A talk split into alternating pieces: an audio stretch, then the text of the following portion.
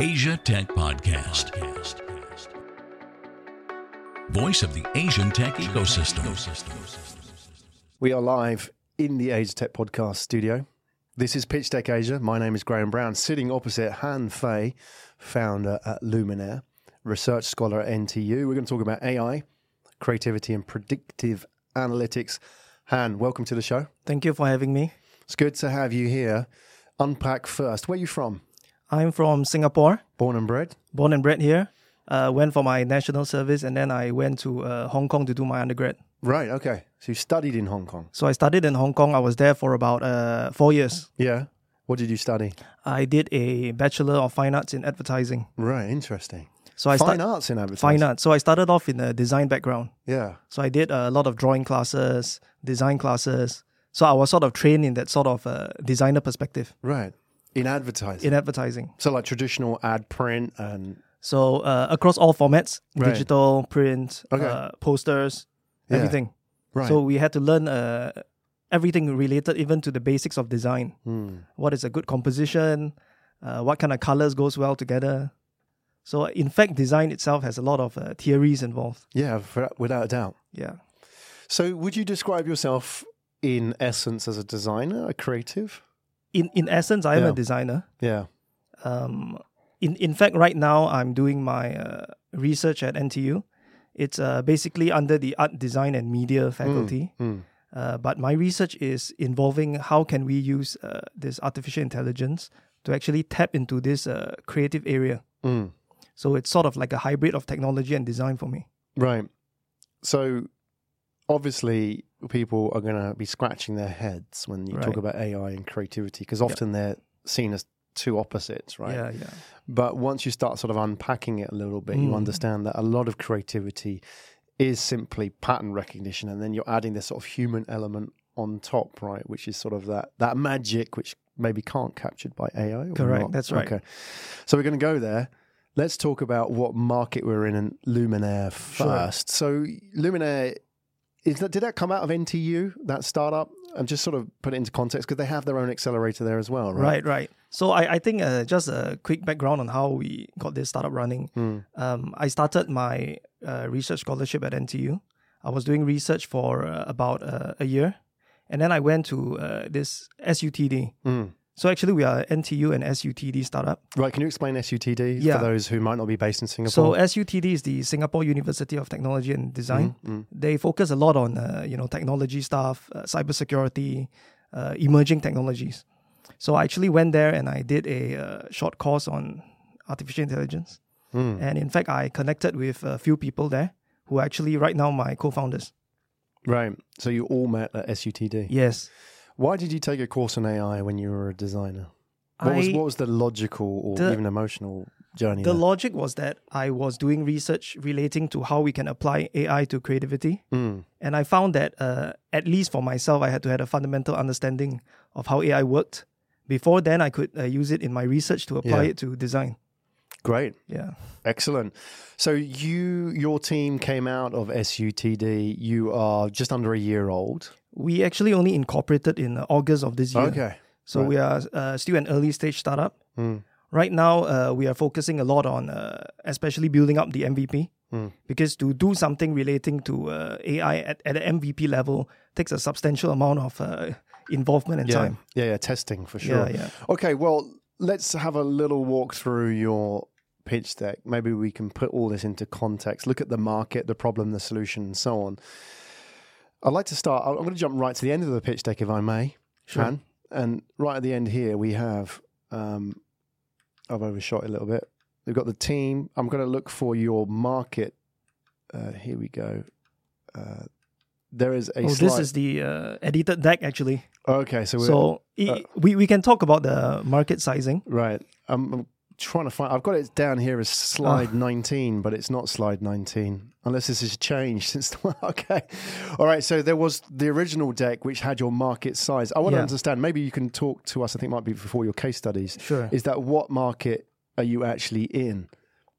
So how do you describe your market? What is your market first? So right now, I think uh, we look at the advertising spend Right. uh, as per the uh, international spend on advertising. We're Yeah. looking at a value of about 558 billion. uh, since last year. Right. So, So your market is advertising. My market is advertising spend. yeah. Um, that is a global market. In fact, right now, based on my research, uh, 90% of advertising spend is being uh, earned by the technology companies, Right. uh, Google and Facebook. So they're sort of they're like tech companies, but they've angled themselves as a uh, advertising company of sorts Right. these days. yeah. And only 10% of the current uh, ad spend goes to the traditional ad agencies. Right. So what Luminaire actually we're trying to do is, uh, in order to compete with the tech giants, we have to evolve uh, the advertising agency model into more of something like a tech company. Mm-hmm. So uh, my my market is actually the uh, advertising spend. Mm. So it's a portion of the advertising spend. So it's a portion of that ninety percent that uh, is being taken by the tech companies. Right. Still 60 billion, 55 billion. It's big enough to play with. All right. What is the problem? And I'm going to jump back into your pitch deck. Hopefully, it's the same slides that we had because I know you you you had a, a slightly edited Yeah, there's version. different so- version. Okay. Um, what is the problem with all of this? So there's a 550 billion dollar market. Yes. Okay. Why does it need to be changed, or what do you want to do with it? What is the problem that's out there? So going back to actually the premise of it, actually from my research, my topic was actually about uh, the the advertising content. Mm. So in fact, actually right now, uh, in- if you look at the advertising technology sector, we are putting a lot of uh, emphasis on this uh, advertising placement. So we are actually targeting advertis- advertisements Mm. uh, to people who are on technology websites, uh, people who are on very particular websites. If we're selling a very specific product, but uh, what is being overlooked, I think, a lot is the content of the advertising, because advertising itself is a uh, combination of uh, various uh, subconscious decisions that, as consumers, we make. We may look at certain colors and it may trigger certain emotions within us. So my argument here is that the content is equally as important as the placement. Mm. So uh, right now, what's happening is that in in the actually the online space, uh, increasing number of consumers is increasing year by year. They're actually installing ad blockers onto their computers. So people are actually choosing to block ads from websites because the ads are annoying to them. It's uh, too much, and it becomes sort of like a background noise. So because of that, uh, a lot of consumers and especially the advertisers, they are not able to reach out to these consumers who are blocking their advertisements because these consumers are just not engaged at all. So what what do you need to do? How do you fix that? So how we fix this is that we then think of the design of the advertisement hmm. and we optimize the content of it. Right. Okay. So let's just summarize. The problem is, well, there's a 550 billion dollar market out Yeah. there. A lot of it is owned by the big tech guys. Right. However, an increasing number of people are blocking their advertisements, advertising Yes. because it's just not relevant or the content's not good. So what you're saying is that if we optimize that content, we can address that. Yes, you can in fact actually get more engaged co- consumers because right now a lot of time uh, in terms of online advertising, we judge success based on certain metrics like uh, impressions or clicks or at, at the peak we have conversions where people actually purchase a product. Yeah. So the idea of optimizing content is then to use the adverti- advertisement as a platform to tell an engaging story that then gets more consumers to actually convert and purchase a product Right. To turn them into like uh, sort of like a like a fan of a brand. Mm. And that's something that a company like Apple, for example, has done very well because they tell such a, a unique story to their customer that they feel that they are part of this ecosystem or movement. So that's the important part. And uh, fundamentally, I think uh, the design itself, even though it's very minute factors, it could be things like color combinations or the types of fonts being used. Even small details like these can affect subconsciously a consumer's uh, look or outlook towards a particular brand. Right. So, in the current status of the market with digital advertising, most advertisers, most merchants are advertising like they would direct mail. It's just putting messages up there, it's transactional. Yet, what you're saying is there's something missing here, which is bringing across that sort of creative advertising mindset from the old world before it went digital. You talked about brand building, storytelling, Yes. engaging, and so on Yes.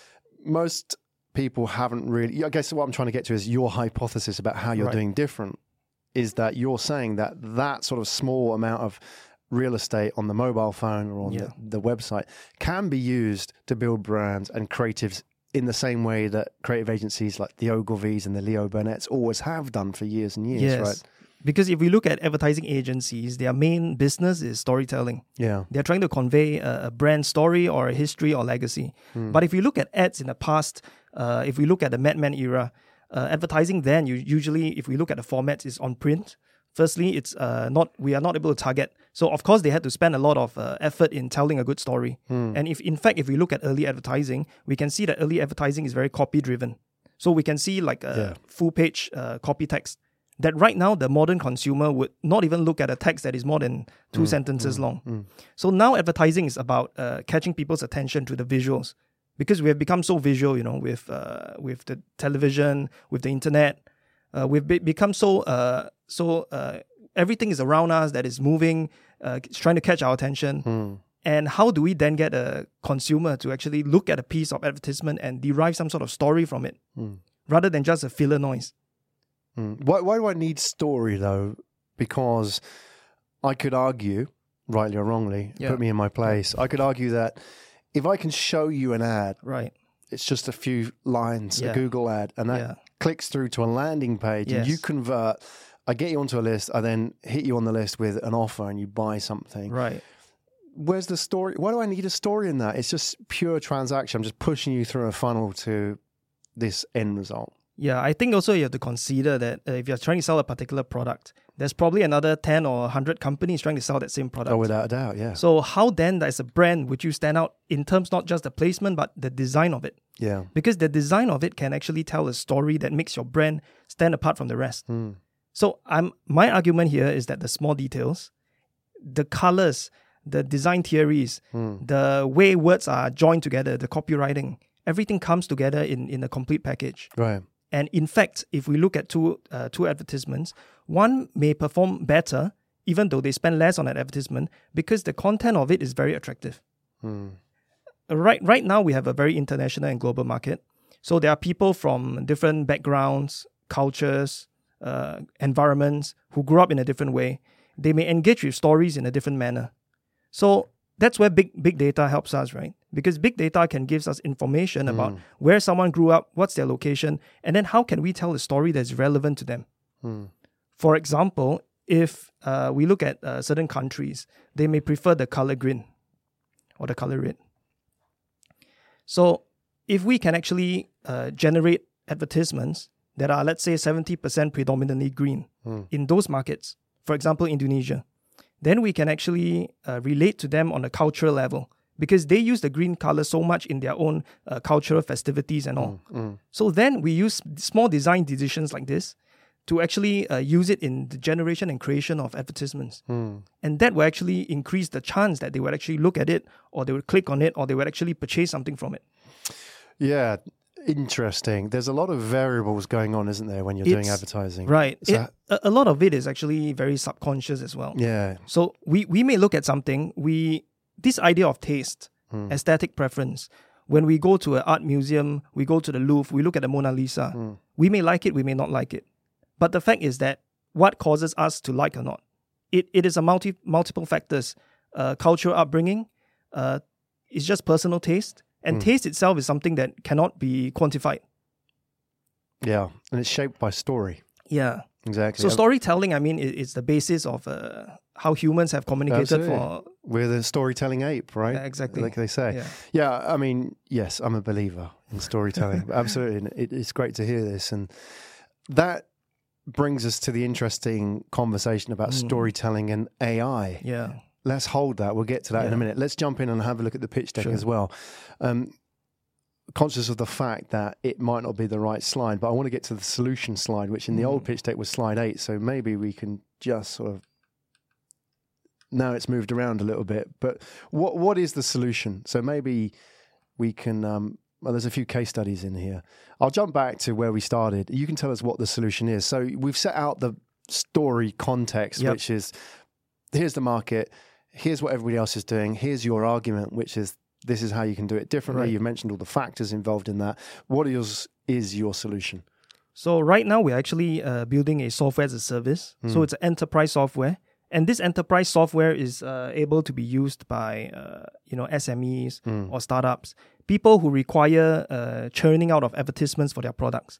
So I would say uh, B two C customers who are trying to sell products, and they actually uh, may not have the capacity or the uh, financials to hire a full scale advertising agency. Mm. So then, how can we reduce the cost on an entire advertising agency process? In fact, an advertising agency uh, does a whole scale of work end to end. They begin by doing market research to understand the consumer problems, how the consumer would most likely be reached, and then they move and translate that into this thing called a creative brief, which is then fed into the creative teams.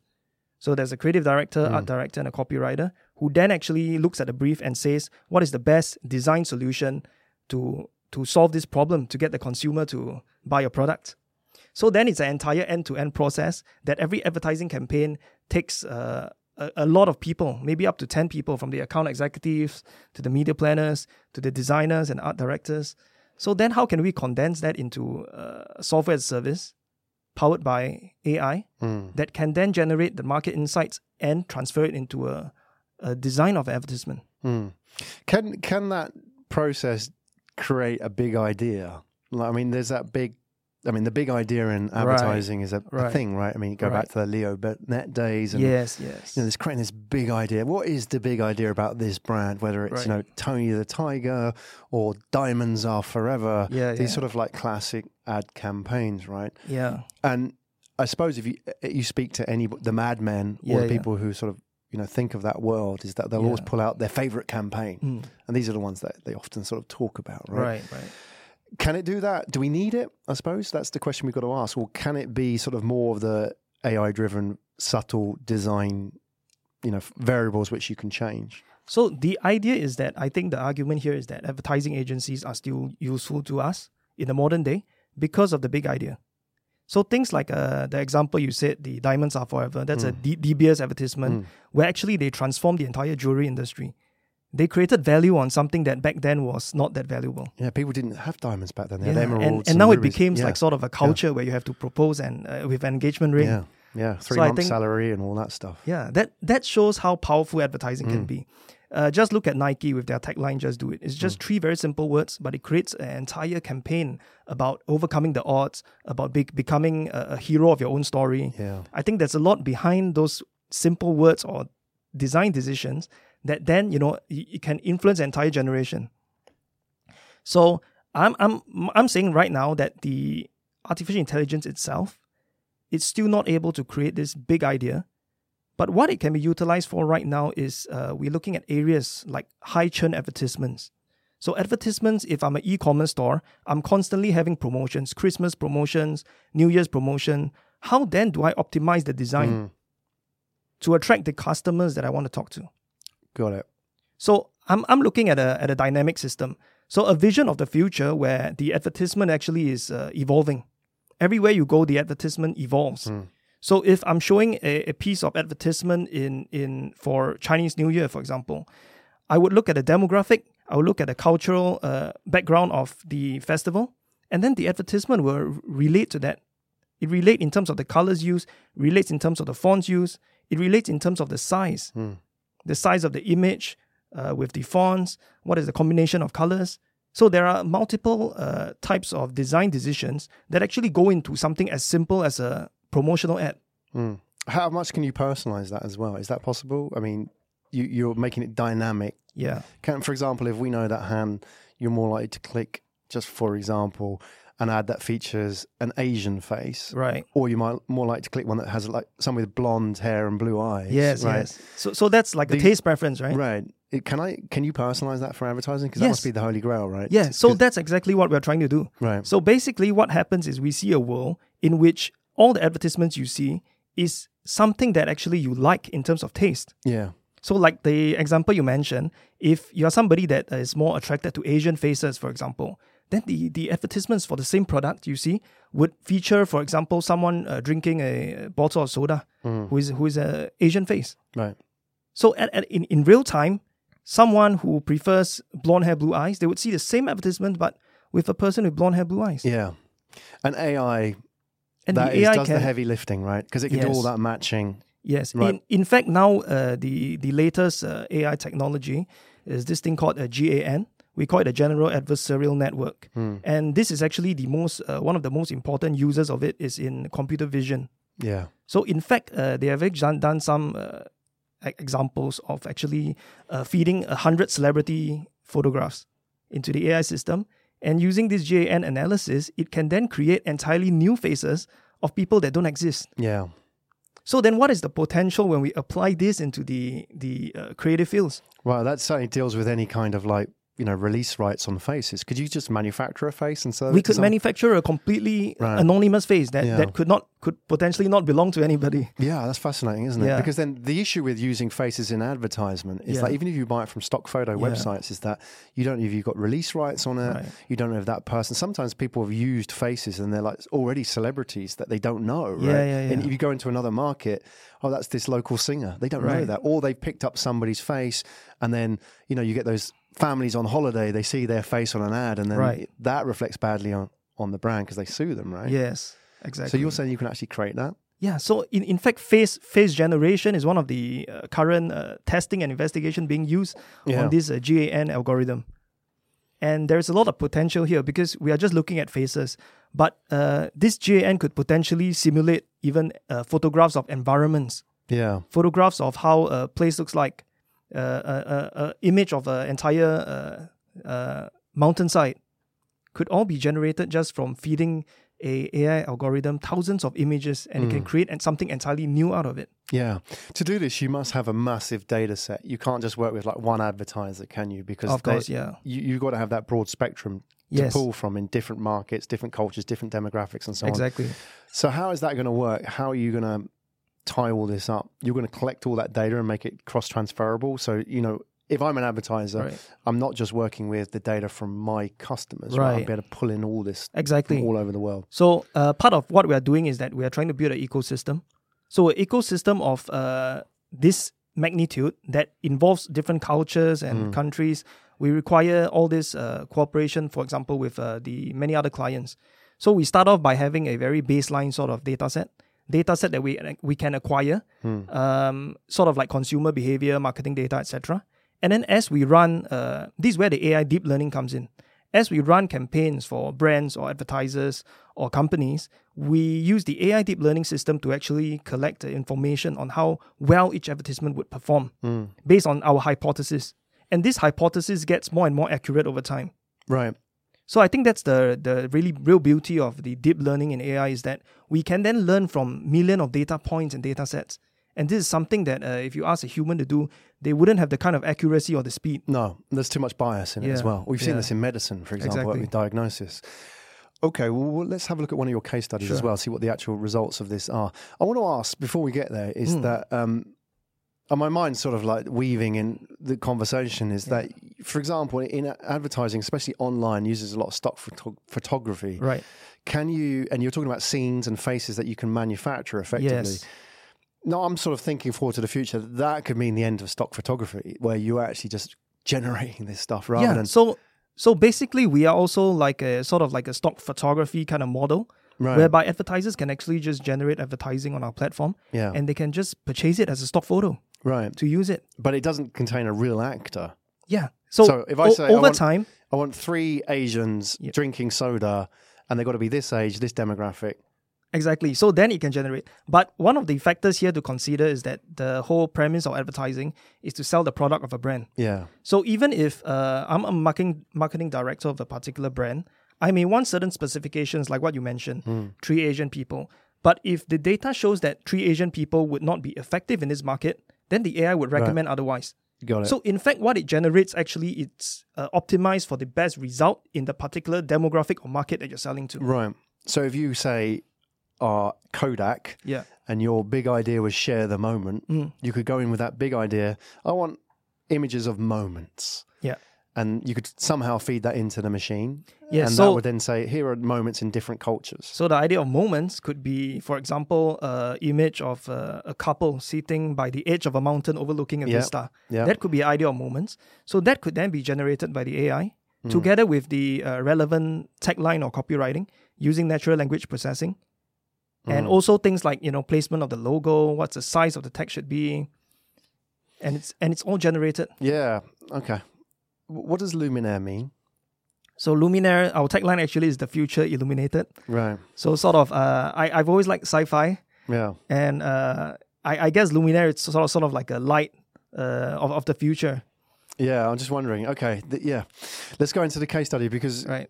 what, what you're talking about, there are very interesting long-term applications of Right. this, and maybe looking at the case study, we'll sort of dig a little bit into that. Sure, sure, but sure. I think, you know, understanding AI, we understand what it can do, but that whole sort of creative area is it's been one of those conversations. People say it doesn't belong there, but Right. what we're saying is actually there's a huge role for it. If, if but at the same time, it doesn't replace human beings. It replaces some human beings who are just doing the box filling, the pattern matching. But for those who are doing this sort of top level big idea stuff, Right. they become even more valuable, right? Exactly. I, I feel that AI actually takes a lot of this kind of uh, very menial and Yeah. unfulfilling work out of the hands of human beings. Right. So in a way, I see it as a positive thing. You know. Yeah, there was a guy who had to, you know, in the old days, phone round all the stock, old school stock photography companies and say, "Have you got a photo of three Asians?"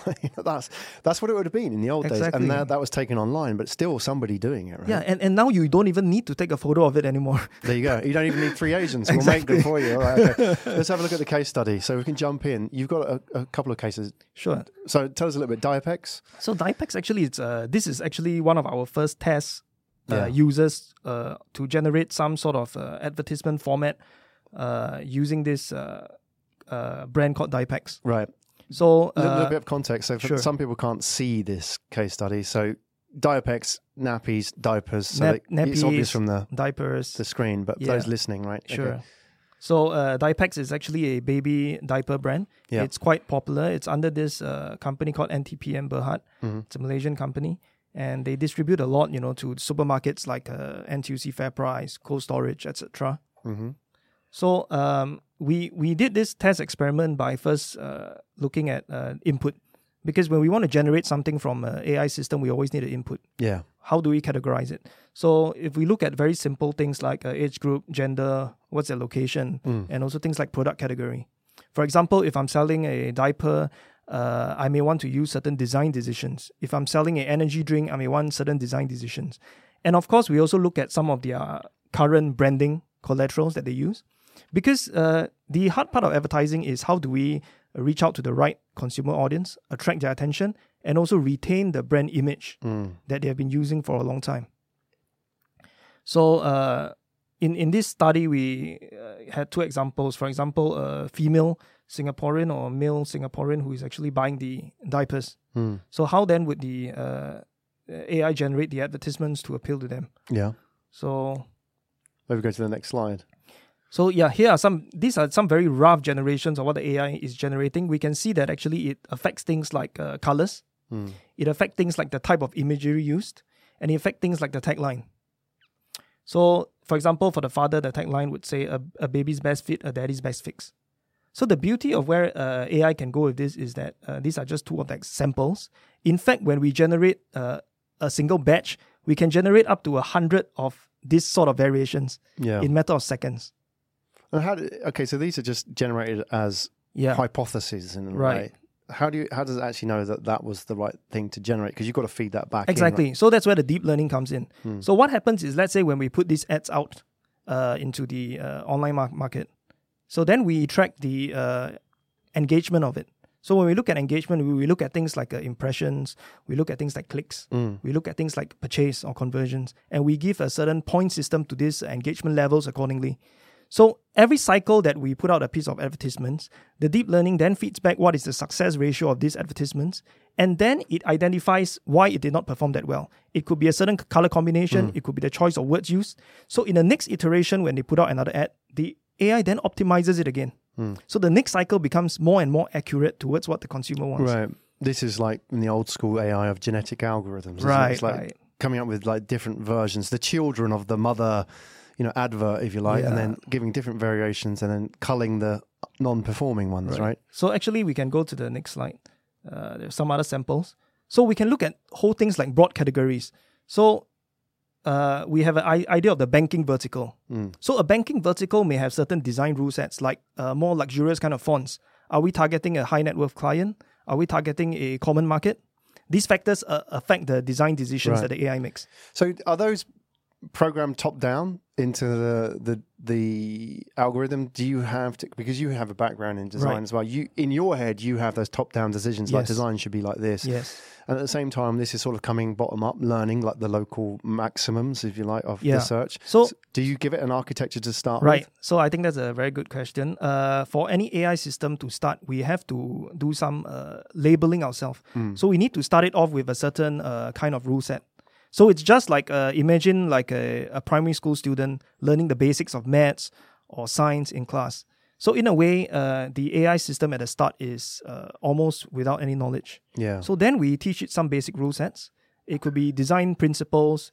Uh, it could be uh, data from past engagements, and then the AI slowly learns from there. So I would say a good example is uh, AI may start with fifty percent predictive accuracy, and over a period of time, maybe between a year and a year and a half, it can increase up to seventy percent predictive accuracy, and it gets more and more accurate over time, up to a maximum of ninety nine percent. So I, I think it's a it's a it's an evolution. Mm. Absolutely, that's how evolution works, Yeah. right? E- Even like with, you know, children when they're born, they only have like a certain amount hardwired, and the rest they have to learn, right? Right, you have right, to have that sort of flexibility, Correct. plasticity. I think it's Yeah, called yeah, in, yeah, in, in the AI world. That it has to be in there so that they can learn it, but it has to have a hardwired set as well. Otherwise, Right. it's, it's just going to be completely random, and you don't have like a thousand years to kind of like go through all the the data Of course, of course. to eventually get you know some kind of like meaningful results, Mm, right? mm. Well, what are you discovering? Uh, you know, in doing this, you have your sort of top down. You are a designer. You have learned the basics, and you know you've studied design for generations of- of like previous advertising. Um, what have you learned in doing this process? Have you learned new things about design and advertising and creatives that have sort of challenged your own assumptions? Yeah, I think one of the most interesting uh, things that I discovered is that actually sometimes uh, good design does not translate to good market response. Mm. So I, I, I think this goes back to the idea that uh, sometimes from a designer perspective, we look at uh, things from, a, let's say, a concept art Right. or high art. Yeah, yeah. If I look at a painting by uh, or a sculpture by Jeff Koons, for example, um, I, I may not like it, I may like it, but it's considered high art, right? So oftentimes, uh, this concept of high art is usually pushed upon the masses. And same for advertising. There are often times where there are fantastic advertising campaign, very artfully done, uh, really, really well written, but it just goes over the head of so many consumers. Yeah, it's advertising for advertisers. Yes. Right? Okay. And in fact, the advertising industry, uh, there's a lot of emphasis put on awards, you know, Oh, things yeah, like Crowbar Awards, the Cannes Lion, Lions. Lion, yeah, exactly. So then, what is the difference between advertisement and high art? Hmm. Advertisement is a form of art, yes, but I feel that the primary purpose of it is to derive uh, sales for products. Hmm. Because in a way, adverti- advertising is a directed, uh, goal-driven form of art. It, it can't be compared to sculptures or paintings. yeah, yeah.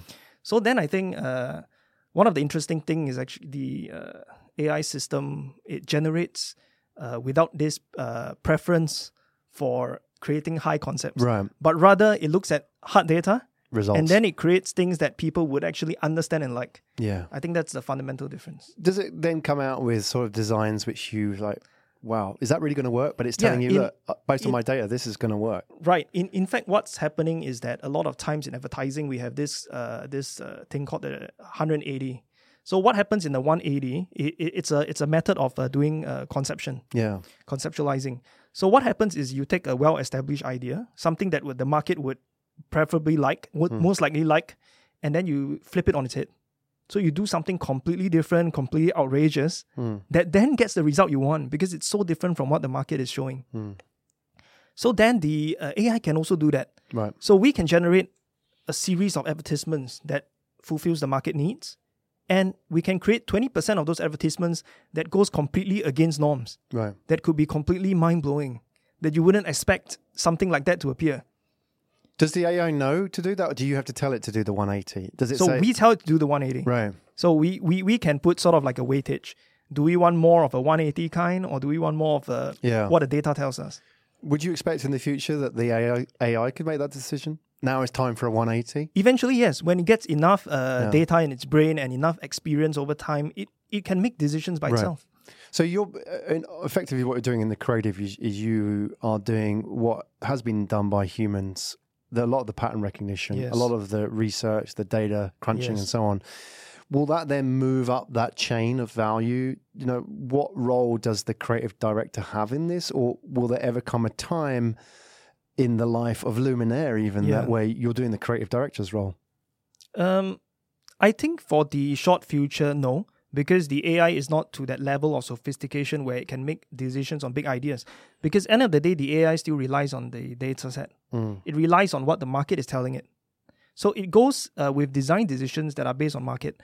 But as I as I mentioned, advertising is a mix of high art and reaching out to the consumers. So then, uh, I I think we were going to see a lot more of uh, advertising for its main purpose, which is to sell products, Yeah. Rather than advertising for winning awards. Yeah, I yeah. think that's that's going to be a slow switch over there because in fact a lot of uh, brands are not very satisfied because they are not getting a lot of uh, feedback in terms of how well their ads are performing. So usually if if uh, we put up some ads online, um, if we go through an intermediary like an agency, usually the reporting of uh, the the figures how well the ad is performing is not really a factor. It's more about delivering the advertisement. Hey, the marketing director likes it. It looks Hmm. Yep. nice. They, they think it works. Yeah. They just put it out. If it doesn't work so well next time, what, Hmm. what can we do better? yeah. But then that, that's just a sort of like abstract thought. Mm. But going through a deep learning cycle, we look from the facts, the data, what works, what doesn't work, and it iterates accordingly. Yeah. And the changes might be very minute. Yeah. It could just be a font type change. It could just be a font size change, but it will make a difference. Absolutely. Can a in future can a a large advertising network plug your app, your software into it, your technology into it? Yes, in fact, that's what we are looking at. Uh, being acquired by Google, for example, Well- like that would be you know for them Right. like you know that would help optimize the front end of, Of course, yes. the ad planning, right? Right. Okay, so I, I guess one thing people may be thinking is surely Google are doing this already. They're Mm. So- smart, right? Right. So in fact, right now Google actually has its own like a genera- generation of ads for people who want to put up online uh, advertisements. They can actually use some very simple generation, but the generation is not about design consideration. It's a very simple where you choose a certain image, uh, type in your own uh, text, and then it creates a template for you, which is then put online. So I'm going a step further. I'm saying that the content actually really matters, down to the minute details, the kind of words we use, the taglines we are we are outputting, the the kind of uh, design decisions uh, that are made in the design of an advertisement is very very important. Okay, good. Shall we talk about your journey as a company in terms of where you are and what happens next? Um, Sure. obviously, everything is subject to change on this pitch, Right. but if, if I was to just sort of, if I was to just scroll towards the end, you Right. have the the raise and the s- situation of where you are with Luminaire. If we sort of go down to um, the last few, oh, we've changed. I mean, okay, so let, let me ask you. Okay, we've got the investor partners in here as well. Yeah. Um, well, I'll ask you now. Now that you're sitting here, Right. Where are you in your um, development cycle? Um, where are you in your fundraising, and what happens next? Sure. So right now we are still at a pre-seed stage. We have got uh, funding from uh, ESG as well as uh, co-funding by Space Ventures. Mm-hmm. So right now we are actually in the phase of uh, finalizing our MVP. So in, in terms of the MVP, uh, we we are putting all our efforts in making sure that it's accurate, that it can generate the kind of advertising to the quality that I expect as a designer. Mhm. And uh, right now we are we are actually uh, delivering the MVP first before we move into a seed stage round. Right. Okay. Timeline wise, Timeline wise, we are looking at maybe somewhere uh, April or May next year. what complete the MVP? uh, actually we would launch uh, the MVP is actually used by some of our customers Okay. already, Yeah. but we are still trying to uh, perfect it. Yeah. So we are getting and doing some iterations along the way because there's a lot of testing involved. right. So uh, that's the entire process. I expect that to be, uh, you know, to the level of satisfaction by May, Mm. and then we are looking at a seed round at at a point in time. Okay. So seed rounds second quarter next Second year. quarter next year, yes. Yeah. I mean, do you have your um, numbers ready yet? Is it too early? Have you got an Uh, it's a bit too early because we have not finalized the numbers. Mm. It actually depends a lot on uh, the MVP progress in the next two to three months. Mm. Um, but I think Q2 for next year sounds uh, about right for a seed stage fundraising round. Yeah. So right now, because all our resources are just spent on the uh, development of the MVP. Yeah. And what would be the um, main goal of your fundraise in Q2, what would that be to fund? Would that be to build Right. So an actually, outreach? Yeah. So uh, right now, the plan for 2019 at least is actually to have a good outreach and a good customer base in Hmm. Singapore. So I think a large uh, amount of that fundraising would be spent in in hiring employees, uh, specifically in the sales department, for example. Yeah. to outreach and also engineering talent to actually help us uh, iterate the product along the way. Mm-hmm. So uh, other than that, in 2020, we actually plan to scale regionally. Yeah. So then that will be a good time for the you know next fundraise after the seed stage. Yeah, sure. So your team currently, you Yes. you met at university. Yes. Um, there was a slide originally in the, pitch deck. I don't know if you got that's still in the. Okay, we do. If we go up a couple, one more. Yeah, founding team. We just spend a, a couple of minutes talking about that because it's also important Sure. because it gives us an understanding of who comes next, what kind of people you're looking for. Right. So you've established that you met in the um, at university. Right. Your role in all of this, obviously, you're a founder. Yeah. What do you do day to day in Luminaire? So uh, I take on the role of the CEO, which is uh, going for business development. So basically, right now I'm handling all the sales, uh, deve- development of business, financials, everything like that. Um, trying to get uh, our name there on the startup ecosystem. Actually, uh, my co-founders they're all on the technical side. yeah. So I'm actually quite fortunate that I have uh, three very strong technical co-founders because I think uh, the, basis of starting any AI related business is you need very technically strong person. Uh, you need people who can uh, execute on the vision. Mm. I think that's very very important. So in fact, uh, I have very good technical co-founders, which I'm very satisfied with. So my job primarily is uh, to sell the vision. Yeah, Because then this there. is this is tied directly to my research that I'm doing now as well. Mm. So what I'm doing is I'm testing the uh, hypothesis of my research in the real world Mm-hmm. And doing it in the form of startup. Yeah. Does that have any sort of issues with the fact that, you know, when you leave university, Yeah. people may then decide that they're going to go, sometimes, you know, university teams split and go their own way. I mean, what, what sort of your thoughts with succession Uh, there? So I, I think the most important thing is that for any entrepreneur, at least at the beginning stage, is to get the people believing in the idea of your vision. And I believe that I managed to get all these technically competent people on board Mm, mm. because uh, the vision is sound, uh, and I'm passionate about this. So uh, I don't see any issues after leaving university because I think we see ourselves more as a team Luminaire than you know just people who are connected based Yeah. on Yeah. Because some people do startups at university because it's part of their course. Right. Right, so, right. Okay. So, so this is completely not part of any course. Right. It's It's it's, good to self establish self that. Yeah. Sometimes listeners and viewers Yeah. don't know that. So they need to understand, right? Especially if they're investors because it's a risk to Right, them, right, isn't it? right. Moving forward, the kind of people you want in your team, do you have specific hard skills that you're looking for? Is there a mindset that you want? So of course, for uh, the technical development or product development side, we are looking for people with uh, good skills in terms of coding. Specifically for AI coding, we use a lot of Python and R. Mm. Um, for the sales and business development side, of course, uh, ideally people who are actually passionate about seeing this vision and excitement of how you know creativity is being uh, disrupted by AI, Mm-hmm. and uh, just people who actually love this industry. Yeah, what industry you mean in terms of The- AI the or creative industry and right? the AI okay. industry. So, I mean, that's important because people want to know. Oh, look, you know, I don't know anything about AI, but I've spent ten years in creatives. Oh, that's fantastic. Yeah, those are the kind of Be- people. You, yeah, yeah. Because like I said, uh, at the very start, the AI still needs a period of time to learn what is good aesthetics. yeah, So the more people that could join us that has very good creative background, Mm. the more the AI can learn from actually some of the uh, viewpoints. yeah. Because the AI is just like a person. Mm. It learns from its experiences and the people it surrounds itself with. Okay, and the culture of Luminaire. I mean, obviously, the four co-founders are Mm. key in setting that culture. Yeah. You're at university, Yeah. so um, you're doing your studies as well, I guess. I'm So- doing my research. Yeah. Yeah. So, um, what would it be like for somebody coming into that? It's going to be slightly different to a startup in a co-working space, Of right? I course, yeah. So, what do they need to know, and what do they need to know also about what your working culture is like? I think in terms of working culture, we are quite open to suggestions or feedback. Um, we are actually also very research driven.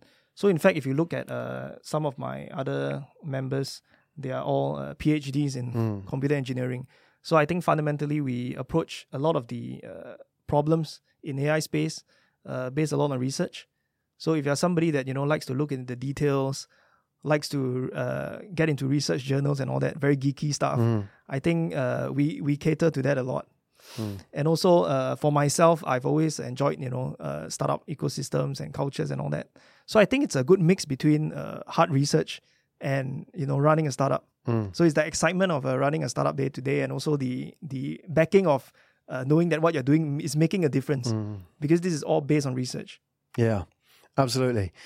Well, it's been fascinating hearing about your, um, you know, your your your journey, Han, and what you're trying to do as well, because there is a lot of talk of AI these days. Right, Um, less so in the space that you're in, right, because, like we've established, it's not necessarily what people put together. They use Yes. AI for, you know, like crunching data in large organizations, which effectively is what you're doing, but you're applying it to the creative space as well. And there is a real problem out there. And, you know, that is a problem which maybe, you know, we've talked about, for example, advertising agents and creative agencies, you know, they're not going away anywhere. I mean, they're, they're evolving, right? And they, you know, you look at like the WPPs and so on, they're, they're constantly like acquiring technologies and, you know, people who can fit into their portfolios. And it'd be interesting to see who really picks up on what you're doing the fastest, whether it is like those large ad networks like the, the Googles, for example, or the large advertising conglomerates like the WPPs, because Right. they both kind of need it, but who recognizes that need first? yeah. So that's going to be an interesting story moving forward, right? So, Right. In, in fact, a lot of the ad agencies now they are shifting a lot of their assets into digital as well. Hmm. They're slowly transforming themselves sort of from an agency model into a tech model. Yeah. Because what works in the modern day is running your business no matter what industry, like like a like a tech company. Yeah, exactly. Well, that's going to be a fascinating story moving forward. So, Hannah, hopefully um, we can get an update on your progress as well at some point in 2019. So, you, obviously, the MVP, the raise, what happens next? Because once you have that raise in as well, now you need to start seriously thinking about outreach and getting out there and Yeah. knocking on the doors and selling this to all those ad agencies and brands out there Right. who could you know make use of your your platform. Han Fei, everybody, founder of Luminaire, wishing you all the best with your ongoing journey and all the best with your studies as well. And let's not forget, Thank you so much. it's a big part of what you're doing as well. Yes. What would be the best way for people to reach out to you? Those that may be potential investors, potential partners, even potential team members. Oh, sure. Just go to our website, uh, www.luminaire-ai.com. So uh, whether you're an investor, just uh, someone interested in the product, or looking for a career, you can just uh, drop us a, a email on the, the, the pages on the site. Exactly. And tell them that you watched this interview as well because it says a lot. I mean, somebody's paid attention to your story and learned about your why. It really gives you a good indication that they're fully in with the vision of what you're doing. Right. Right, right. Han Fei, everybody. Thank you very much. Thank you, thank you. You've been listening to Asia Tech Podcast. Find out more at atp.show.